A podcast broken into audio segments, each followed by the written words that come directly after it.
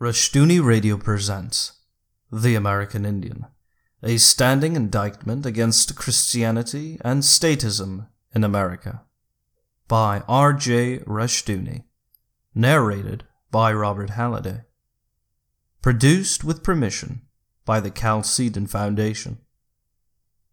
Introduction Editor's Note what follows is a transcription of a recorded talk given by the author in Santa Cruz, California. It is believed to date from either the late 1950s or early 1960s. It therefore predates the writing of the chapters in this volume, but was included as a valuable overview of the author's later written observations. It was edited for length and confirmation to standards of written form. In addition, three paragraphs from a deleted chapter which further described the ghost dance were included.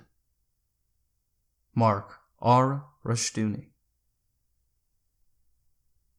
The American Indian is one of the most neglected persons in the world, as far as missionary effort is concerned, but he is one of the most important in terms of the missionary challenge to the church. The American Indian is a standing indictment against the Christianity of this nation. Our Great Commission commands us to carry the gospel to all peoples. If we have so signally failed among the American Indians that in the last sixty years, instead of winning more Indians to Christ, we have only half as many Christians as we had in 1890, it means our witness and our example are very sorry want. It is, in a sense, much easier to convert people to Christ who are halfway around the world from us, because they see only our representatives, our missionaries, and do not see us. But the American Indian, tragically, sees not only the missionary but American Christianity itself, and his reaction to American Christianity is most negative. Who is the American Indian, and what is he like today? Some of you have perhaps seen him as you took a trip across the United States, as you stopped at some western railroad town near an Indian reservation. You no doubt saw some Indians lounging around the railroad station or near the local hotel and bars. In many instances, they may have seemed to be no more than a group of winos. If such was your impression, you are probably right. A large percentage of them are alcoholics. Then, if you have been on an Indian reservation and seen how they live, you have probably been quite upset by the things you saw. It is not unusual to find them living in the most abject circumstances, circumstances under which disease thrives, TB and venereal diseases in particular. I have seen Indians live, ten or fourteen of them together, in a little log cabin with a dirt floor that is perhaps no bigger than eight or ten feet by twelve feet. You can easily imagine how miserable it is to live under such conditions. Perhaps they have just one bed and nothing but bedrolls for the rest of the family. People who see these things very often say that the government ought to do something for the Indians. The answer to that is that the government has already done too much, far too much, and that we, the Christians of America, have done far too little. To understand how all this came to be, let's look at the history of the American Indian. It would be easy to paint a tragic story of the mistreatment of the American Indian, and it would be easy to do it with historical data. It would be very easy to go back into our Presbyterian Historical Society's records and find stories of how Indians were deliberately inoculated with smallpox, which killed them because they had no resistance to it, or were deliberately and systematically debauched so that they might be eliminated and their land taken over by the white man. But I think such stories would paint an unfair picture. I think a much more honest and realistic picture has been given by one of the old Indians on the Owyhee Reservation in Nevada, where I served for eight and a half years, from 1944 to 1953. He said, and I quote, we hear a lot of the people on the outside making a great to do about the mistreatment of the Indians, and a lot of our own people are ready to tell such stories. But when you look at it honestly, this is the story. The white man wanted what we had, our land, but he didn't want us. We wanted what the white man had, his improvements, his guns, his modern conveniences, but we didn't want him. And so we fought, each wanting what the other had, but not wanting the other and trying to eliminate him. And we lost. That's the story. Now, that's a candid, realistic Indian account of the situation. Of course, it neglects one factor that the white man in this situation was ostensibly a Christian. The conflict was a long, hard, and bitter one. The Indian fought from the beginning, and because he fought so strenuously for his freedom, there were many who said that the only thing that could be done with the Indian was to exterminate him, wipe him out. They could not subject him to slavery. Very early on, the Spaniards had tried, but it was impossible to enslave the American Indian. He absolutely refused. If Indians were taken captive and enslaved, they either died or they fought and escaped. To this very day, the Indians have a strong prejudice against Negroes. They say, and I quote, The Negro became a slave. You can't say much for people who become slaves. You either die or you fight for freedom. We fought for freedom and we were beaten, but we were never made slaves. Of course, that was the reason for the long and bitter struggle. The Indian refused to give up. Outnumbered tremendously, he fought against the white man, who had superior equipment, and time and again defeated him. By and large, the only way the Indians could be beaten was by superior equipment and overwhelming numbers. The greatest military strategist the North American continent has ever produced was Chief Joseph of the Nez Perce Indians. Chief Joseph's maneuvers in the Indian wars are a classic of military brilliance. He took a handful of warriors, a tremendous number of women, both young and old, children, and all the paraphernalia of an Indian camp, and defeated the U.S. Army again and again. It was not until he was near the Canadian border and believed he and his people were safe, perhaps even across the border, that the U.S. Army under General Oliver O. Howard overtook him while he was completely unprepared for an attack and decimated his band. Indians are still close to these events. I have talked to old Indians, some of them now Presbyterian elders, who were young boys, aged 9 to 11, at the time of Chief Joseph's War, who saw the American cavalry tear into the Indian camp and wipe out a sizable portion of the people. The Battle of Wounded Knee, which ended the Sioux uprising under the medicine man, Sitting Bull, took place only in 1890. It was in 1911 that the last Indian trouble in Nevada, led by Shoshone Mike with his band of Shoshone Indians, was finally put down with the extermination of his group. That's very recent history. Although some of the bitterest fighting was waged in the last half of the 19th century, it was the fighting of desperation. After 1869, the Indian knew he was defeated. Many of the Indian uprisings came later, but in 1869, the Indian knew his day was finished.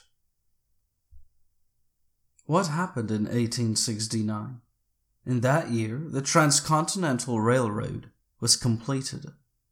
In Utah, the dignitaries gathered together for that great occasion, where the last spike was driven and the first train spanned the continent. The Indians who watched from the mountains saw that great iron monster hurtling across the plains, over the mountains and through the canyons, and knew that, for them, the end had come, as long as the white man marched across the country on horseback, in covered wagons, or as isolated stragglers he could be met and defeated. But when he crossed the country in his great iron monster, that was something final, transcending anything the Indian knew, something that declared the white man was here to stay. Not only was he here to stay, but he was binding the continent to himself with the ties of iron. A very significant movement in the history of the American Indian, one born of this defeat and pessimism, also began in 1869 the Ghost Dance.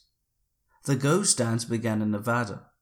From Nevada, it spread throughout the western states, eastward across the Mississippi and into Canada and, to a certain extent, into Mexico.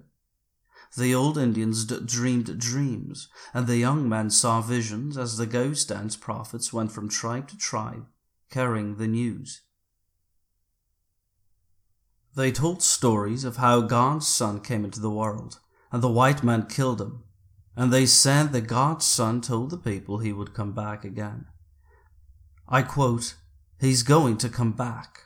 We've seen visions. He's going to come back, and he is going to take all the white men and punish them for their wickedness. And a great wind is going to sweep the continent from the Atlantic to the Pacific, and it's going to pick up all the white men and deposit them in the Pacific Ocean. After they have been swept off the continent, the buffalo and the antelope and the elk will come back again. The grass will be knee deep on the thousand hills of America and the Indian will live as he once lived. The dead will come back from their graves and rejoin the Indians of today, and there will be a great, a glorious life. Other accounts of the ghost dance movement confuse Montezuma and Jesus. Montezuma, the great Indian emperor in Mexico, and Jesus Christ were both slain by the white man.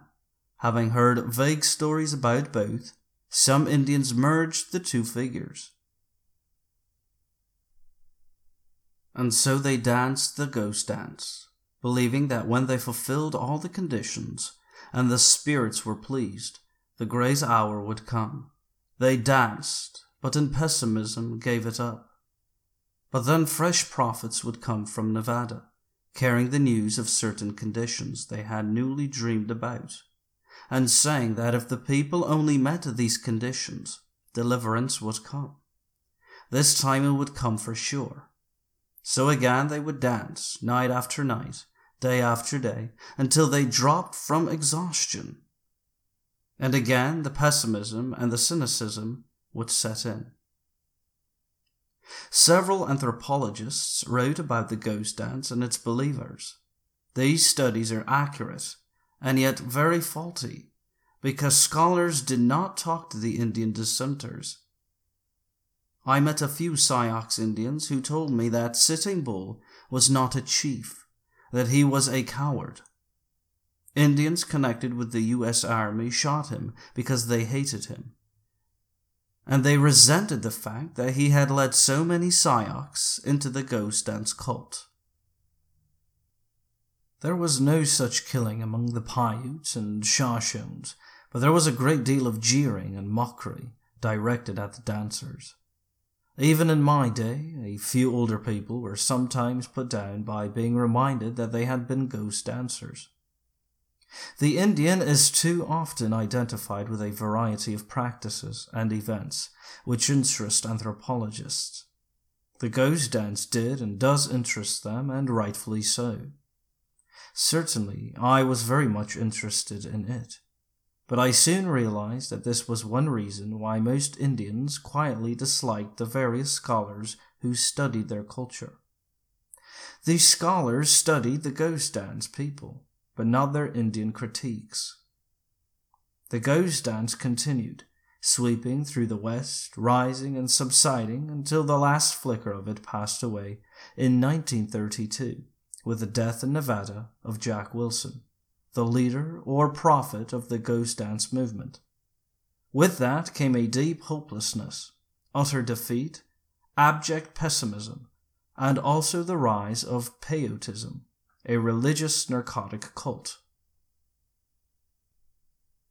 Peyote is worshipped. it is called the Father, the Son, and the Holy Spirit in some groups. In others, it is given pagan names, and in others, a mixture of Christian and pagan terminology. Practitioners worship that narcotic. It is protected by the Indian Service, the Bureau of Indian Affairs, and legalized by the United States because it is used, they say, by a religious group. They worship it, and it dulls their intelligence, destroys their moral fiber, and increasingly has laid waste the Indian peoples of America. The deaths which can be attributed to peyote are beyond a description. There are no statistics because government doctors are afraid to attribute any death to peyote, since the government protects it. Actually, the number of deaths is enormous, while the moral decadence, degeneration, and degradation that accompany the use of peyote is extensive. Some of the old Indians tried to make a stand against peyote. When I first went to the reservation, I recall vividly an incident at a funeral service. About an hour before I was to conduct the service, the funeral feast was still going on, with perhaps a hundred people gathered to partake of it, and we were standing around the campfire outside the cabin as the food was being served. An old Shoshone began to speak to the young men, many of whom were adherents of the peyote cult, saying, and I quote, Let us go back to the old ways, the good old ways. Worship the wolf. He is the true God. Don't pay any attention to the white man and his religion. They don't believe in it. Look at the government people. Look at the white man you see when you go to town, and see how many of them believe in Christianity. Leave the new ways and go back to the old ways. Worship the wolf. It was futile. The old Indian ways were dead. They had little appeal, and the kind of religion that you and I tried to give them also had very little appeal. As far as they were concerned, both were dead the wolf and the religion of Jesus Christ. What had happened to the Indians? Let's look back. First of all, to the old Indian character. Today, the Indian is a defeated man, a man lacking in character, an alcoholic, sexually very unstable, and highly immoral. But to the Indian of a hundred years ago, the Indian of two hundred or three hundred years ago was a very different person. The Plains Indian, for example, who inhabited most of the West, except for the southwest and some of the coast, could be characterized by a term so common in this country in the 1920s and early 1930s rugged individualists. That was the life of the Plains Indian. His entire training was geared for the single purpose of preparing him to meet life and survive. To be a man was to be someone capable of withstanding all kinds of suffering surviving under the most adverse circumstances, standing up to almost any condition and meeting it alone or as part of a group. The children knew instinctively what to do. Perhaps there was a badger hole nearby. They'd crawl into that hole, pull leaves and rubble over the top of it, and stay there until darkness fell. Not until it was dark, when they could hear no noise or activity in the area, did they come out. I remember one such story of a boy of less than school age in terms of our culture, who crawled into a place of refuge and stayed there all day after his band was attacked. When he came out at night, his band had been wiped out, and his father was barely alive. Quote, Son, quote, the father said, quote, We'll try to go a little ways.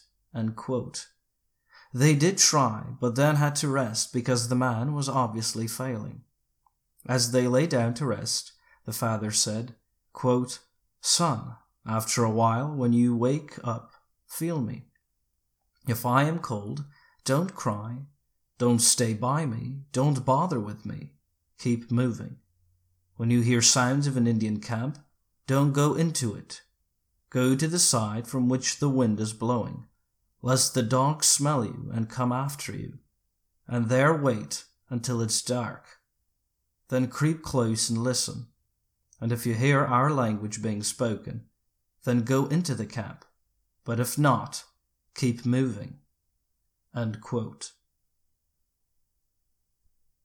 That boy, in early winter, when the nights were down to zero, and sometimes lower, kept moving for more than two weeks, until he found a band of his own people and joined it.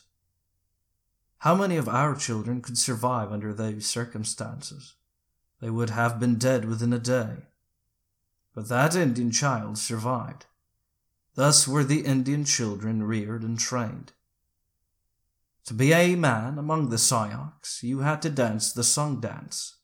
To dance the sun dance meant you had to subject yourself to a tremendous ritual of torture.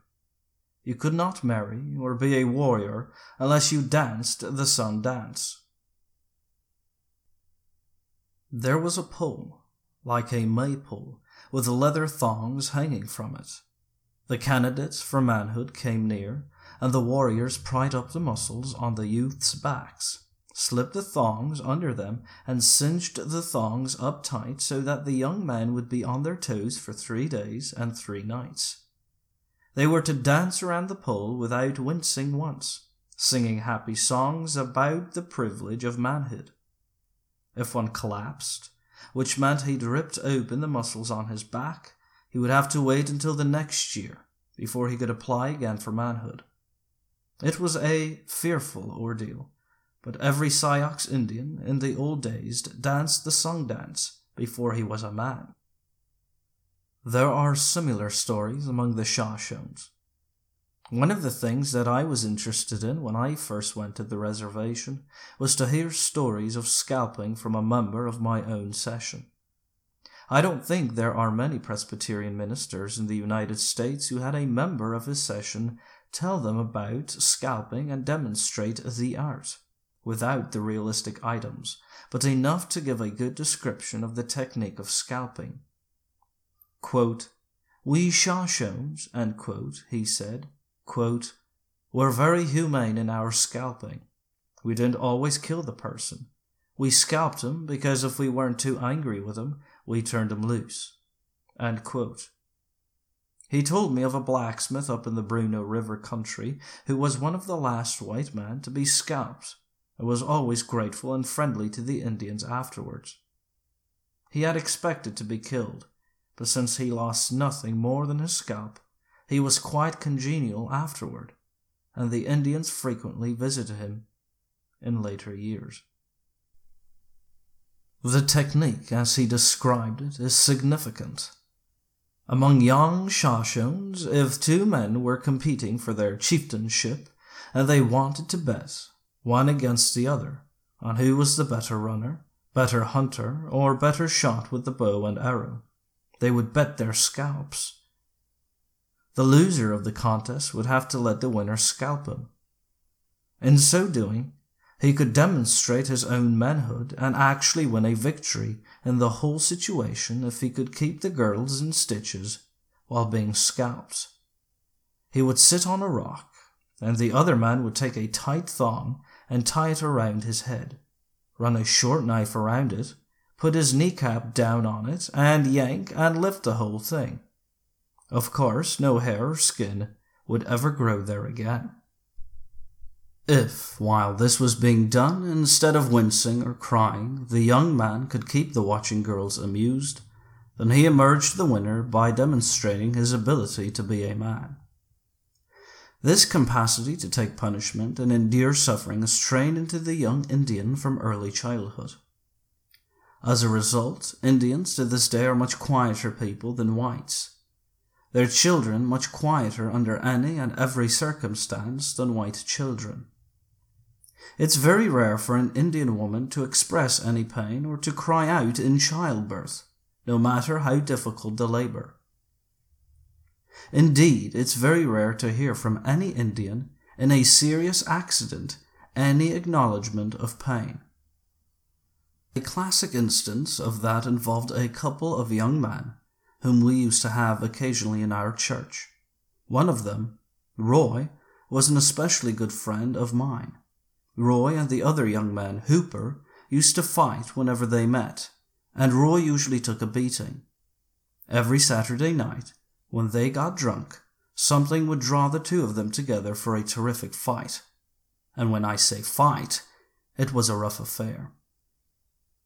In one of the last fights they had, Roy was so badly beaten that his jaw had to be wired, and it took several months to heal. So, when he was up and around again, he pretended he was drunk one Saturday night and went to the mining camp. When Hooper jumped him, Roy was ready for it and worked him over quite thoroughly with a knife. Dr. Hyde was our doctor at the time and was staying at a mining camp.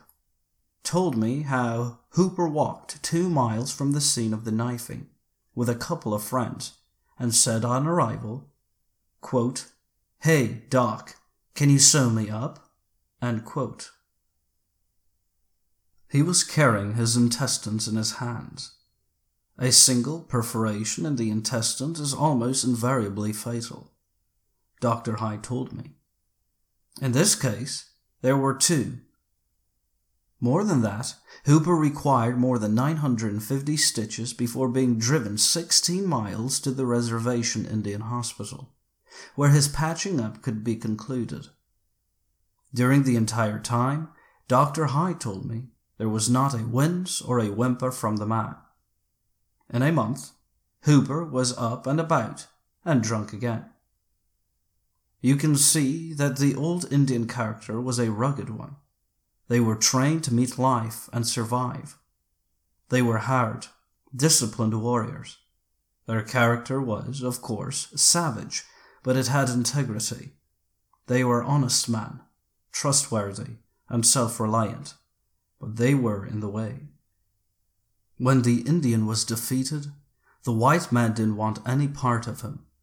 People didn't want Indians roaming across the new ranches, farms, towns, and cities, hunting in their old ways. So the federal government set up the reservation system, wherein the Indians were given a piece of land upon which they were ordered to stay. The Indian was not used to farming. In fact, for him, farming was woman's work. Even chiefs who were partial to farming and tried to lead their people into the new way of life, when they were about to be caught with a shovel or farm implement in hand, they hid it immediately. They were ashamed. It was like a man being caught wearing an apron. Farming was women's work. Hunting, fishing, and fighting were a man's work. By and large, in those days, the government didn't try to teach Indians anything. For many years, the system was simply this put the Indians on a reservation, tell them that if they leave, the army will go after them, and while they are on the reservation, tell them to report to the government office every Saturday or every other Saturday for a ration of goods, clothing, and necessities of life. Of course, that meant that the Indian didn't have to work. He had his living handed to him. After a few years of government handouts, the Indian character was completely destroyed. Take any hundred people from any city in the United States, place them on a reservation, and tell them, quote, Now you don't have to work for the next 20, 30, 40, or 50 years.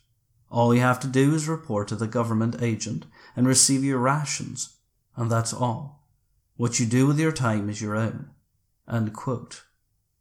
You will wreck their character. The Indian forgot how to hunt and fish. He forgot how to do anything except to sit and vegetate. The result was the total destruction of the Indian character. Instead of the self reliant, independent person he had always been, the Indian became a person without character, without any integrity, shiftless, insecure, alcoholic, and deceased. In 1887, the government instituted its first definite policy to Americanize the Indians. The theory behind the General Allotment Act was that you should try to make Americans out of the Indians and prepare them for their rightful place in the American life. It was a good theory. Technically, but false in execution. The method by which they sought to Americanize the Indian was to go into the reservations, set up government boarding schools, and tell the Indians, quote, Your children must be surrendered to the government. They shall be placed in these boarding schools, here, or moved elsewhere to another location. And if you refuse, the army will come after you. So the Indian home was broken. You can never destroy the home life of any people and have anything left. Wherever you are, you always have to begin with this basic unit, the family. This policy destroyed the home. The children indeed were educated, taken through boarding schools through the eighth grade and sometimes beyond. Then they returned home as strangers to their families, insecure, unloved, ready the minute they were turned loose to find some kind of security in the bottle. This system totally debauched the Indians. The sad part of it is that the churches cooperated in it for many years because they were included in the boarding school program with compulsory Christian training. But that kind of training did not give the Indians Christianity. You cannot force Christianity on any people. And when you destroy the character of a people, you cannot at the same time give them faith. The end result was that the Indian was destroyed even further. The second policy came in 1933 and was worse yet. The New Deal under Roosevelt, Secretary of Interior Harold L. Ickes, and John Collier instituted the policy of Indianizing the Indians. All this stemmed from the dream of one man, Collier, the President's Commissioner of Indian Affairs. In the 1920s, on his way to a vacation in Mexico, Collier stopped in Arizona and New Mexico and saw some of the Indians there. The Hopi and the Zuni performed their dances. It gave him a powerful vision of what life should be like in America, and he said, and I quote, The reason for all the tension and frustration in modern life is that we have lost our contact with life as it should be lived. The thing to do is to take the Indian and Indianize him again. Recreate the old Indian life and make that a pattern for the rebuilding of America. He believed in a communistic order, such as he found among the Hopi and the Zuni. Not a Marxist communism, but a primitive communism, such as he saw among those particular tribes. It is not the usual pattern among Indian tribes, but it does exist in one or two tribes in the southwest. This was Collier's vision. He set out to make it the pattern for all Indians throughout the United States. Having done that, he hoped to make collectivism the pattern for all American life. He pushed his program vigorously. The Indians protested, but to no avail, it usually resulted in the favoring of incompetence throughout the United States. The result of this policy was to increase the debauchery of the Indian character. It led to the rise of such movements as the Pan American Indian Group, a communist front. It furthered the peyote movement because John Collier strongly favored it. It led to nothing but tragedy the third policy came with Eisenhower. Its goal was to break up the reservations and rehabilitate the Indians by furthering their general participation in American life, by helping them move into cities. The weakness of this policy is that it also assumes that the future of the Indian depends on a government program. Government cannot create character. Although it had destroyed it, it can no more create character in the Indians by acts of administration than it can create character in the American people by acts of Congress. Since the Indian problem is basically one of faith and character, it is basically a problem for the Christian Church. Where do we stand? I have already pointed out that we have half as many Christian Indians as we had in the 1890s. Worse, the Indians have no use for our faith. Why? Because their feeling is that when you send them a missionary, when you try to teach them Christianity, it's just another case of hand me downs from the white man. They feel that you don't believe in Christianity, and that's why they see so little of it among you. The government doesn't believe in it, and there's nothing Christian about the government. Look what is taught in the government schools evolution. The Bible has no place in the schools. The schools don't believe in it. Go to the churches. You hear the preachers preaching the same kind of thing that's taught in the schools. Go to the Bible believing churches. How many of them care about you? The Indian. How many of them are interested in you? They don't believe. They're just giving you the hand me downs. The Indian's attitude is that Christianity is dead, and there's no reason for them to take over something that is dead and cast off by Americans. They feel that whites are hypocrites, professing Christianity but not believing in it. Indians have some reason to believe that. When they go to a city and visit a church, by and large they do not care for noisy churches, the Indians being a very quiet people. If they come to a Presbyterian church, how welcomed are they?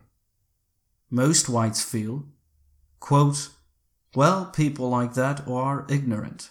They're backward. Let them go to one of the other churches where there are people of a lower class. Put them among people where they can feel more at home, and they'll fit in better in those churches. At almost any church they go to, they will be outsiders. That's just the plain fact. And they know it. They've tried it. They are strangers in any church they go to, even if they are met with a glad hand by a handful of people in the church. It means nothing to them. The Indians may know that they are weak in certain character traits espoused in these churches, but they also expect to see some of the practical application of those traits that have, in fact, characterized Indian life. Suppose an Indian couple dies, leaving children. Is there any problem? None at all. Those children can find a home almost anywhere on the reservation. They can walk into any home and be welcomed. They can pick their home. No one will turn them down. If there are a handful of children, say five or six, and those children decide to walk into your home, if you're an Indian, you wouldn't say a word you would take them in. Many a time I visited one of our elders and found his house full of people. I would ask the wife, quote, Who is that? Some relative? She would reply, quote, No, I've never seen him before. He just came here from the other side of the state and had no place to stay, and so he came here. I would then ask, quote, well, are you going to put him up or what? She would answer, quote, Yes, he's going to get a job here with the road crew at the government agency, so maybe he'll be here a year or two. No problem. Someone wanted a place to stay, and someone took them in. I saw the same woman a year before I left, with small children. Some Indians from quite some distance away had been killed in an accident. They had several small children, and now this couple in their seventies had taken those children in. Why? When the now dead parents used to visit the reservation, they got into the habit of staying with this couple, so that was the place for the children to come. Now this elderly couple was starting all over again with children, one of them still in diapers. No problem at all. It was simply the human thing to do. You can find reasons for this in the Indian background. You can say that perhaps it's not real kindliness, but one of those survival tactics left over from the early days. But whatever reason you give for it, it is there. It's a common humanity. And even if you find a selfish motive for it, it nevertheless exists. By comparison, your life and mine here in the city is a very cruel, unchristian kind of life. It has no significance to the Indians. There is nothing to recommend it to them. You might talk about Christianity as the religion that reveals God's love to man, but the Indians will think you are a hypocrite. They don't see any love in Christians. I recall one incident from our early days at the reservation in which a carload of migrants with a number of small children were passing through. They were obviously people of low character. In fact, they'd stolen a tire at a filling station on their way. They were making a shortcut through the reservation and realized too late what rough country it was. They had no money, nor anywhere to stay. The night was bitterly cold. They parked in front of our place. There was only one thing to do, or else our work on the reservation would be ended, and we would have to move out. We took them in, and they filled the living room and every other room in the house, laid down their bedding, and stretched out. If we had allowed them to spend the night outside, we couldn't have commended our faith to the Indians, because we would have been lacking in the common humanity that they took for granted. They don't see much common humanity in us, and therefore think that we don't believe our own religion. And when they see the whole picture, that Christianity isn't taught in the schools, and in fact is disbelieved, that the fundamentals of the faith are denied from many pulpits, and that those who profess to believe are lacking in common humanity. They conclude, quote, It's a hand me down, it's a dead thing, why bother with it? The Church's failure with the Indians is a standing indictment of our Christian faith. One more story before I conclude although I could go on at great length. I recall the Christmas of 1945, when one of the young Indians, Roy, who had been involved in the knifing incident, who'd done the knifing, in fact, had me to his house for dinner. As we sat around the table in the evening, the meal was being prepared by his two sisters. He spent a great deal of time telling me about his experiences in the armed services and he knew the insides of a good many jails across the country. He told me about fights and brawls he'd gone into here, there, and everywhere, and he enjoyed telling about them. He was doing quite a bit of bragging. As the evening progressed, he grew somewhat serious. As we looked out of the window and saw the kerosene lamps being lit in one cabin after another across the valley, he pointed to them and said, quote, Look at those people of mine. They're no good. They're like me, just no account. And they're fit for is a reservation where someone puts a fence around them and takes care of them. That's it. They're not fit for anything else. Quote. Quote, but, quote, he went on, I've been across the country two or three times now in the last few years, and I've learned something. The white man isn't much better. He has reservation fever now.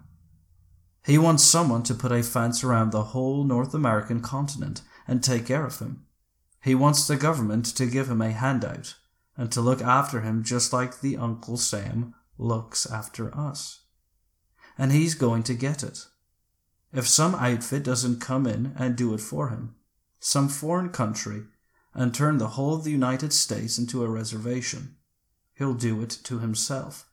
You wait and see. 'Cause he's got reservation fever. He was right. Absolutely right. The basic problem today in the American Indian missions is our problem too. Are we going to live our faith?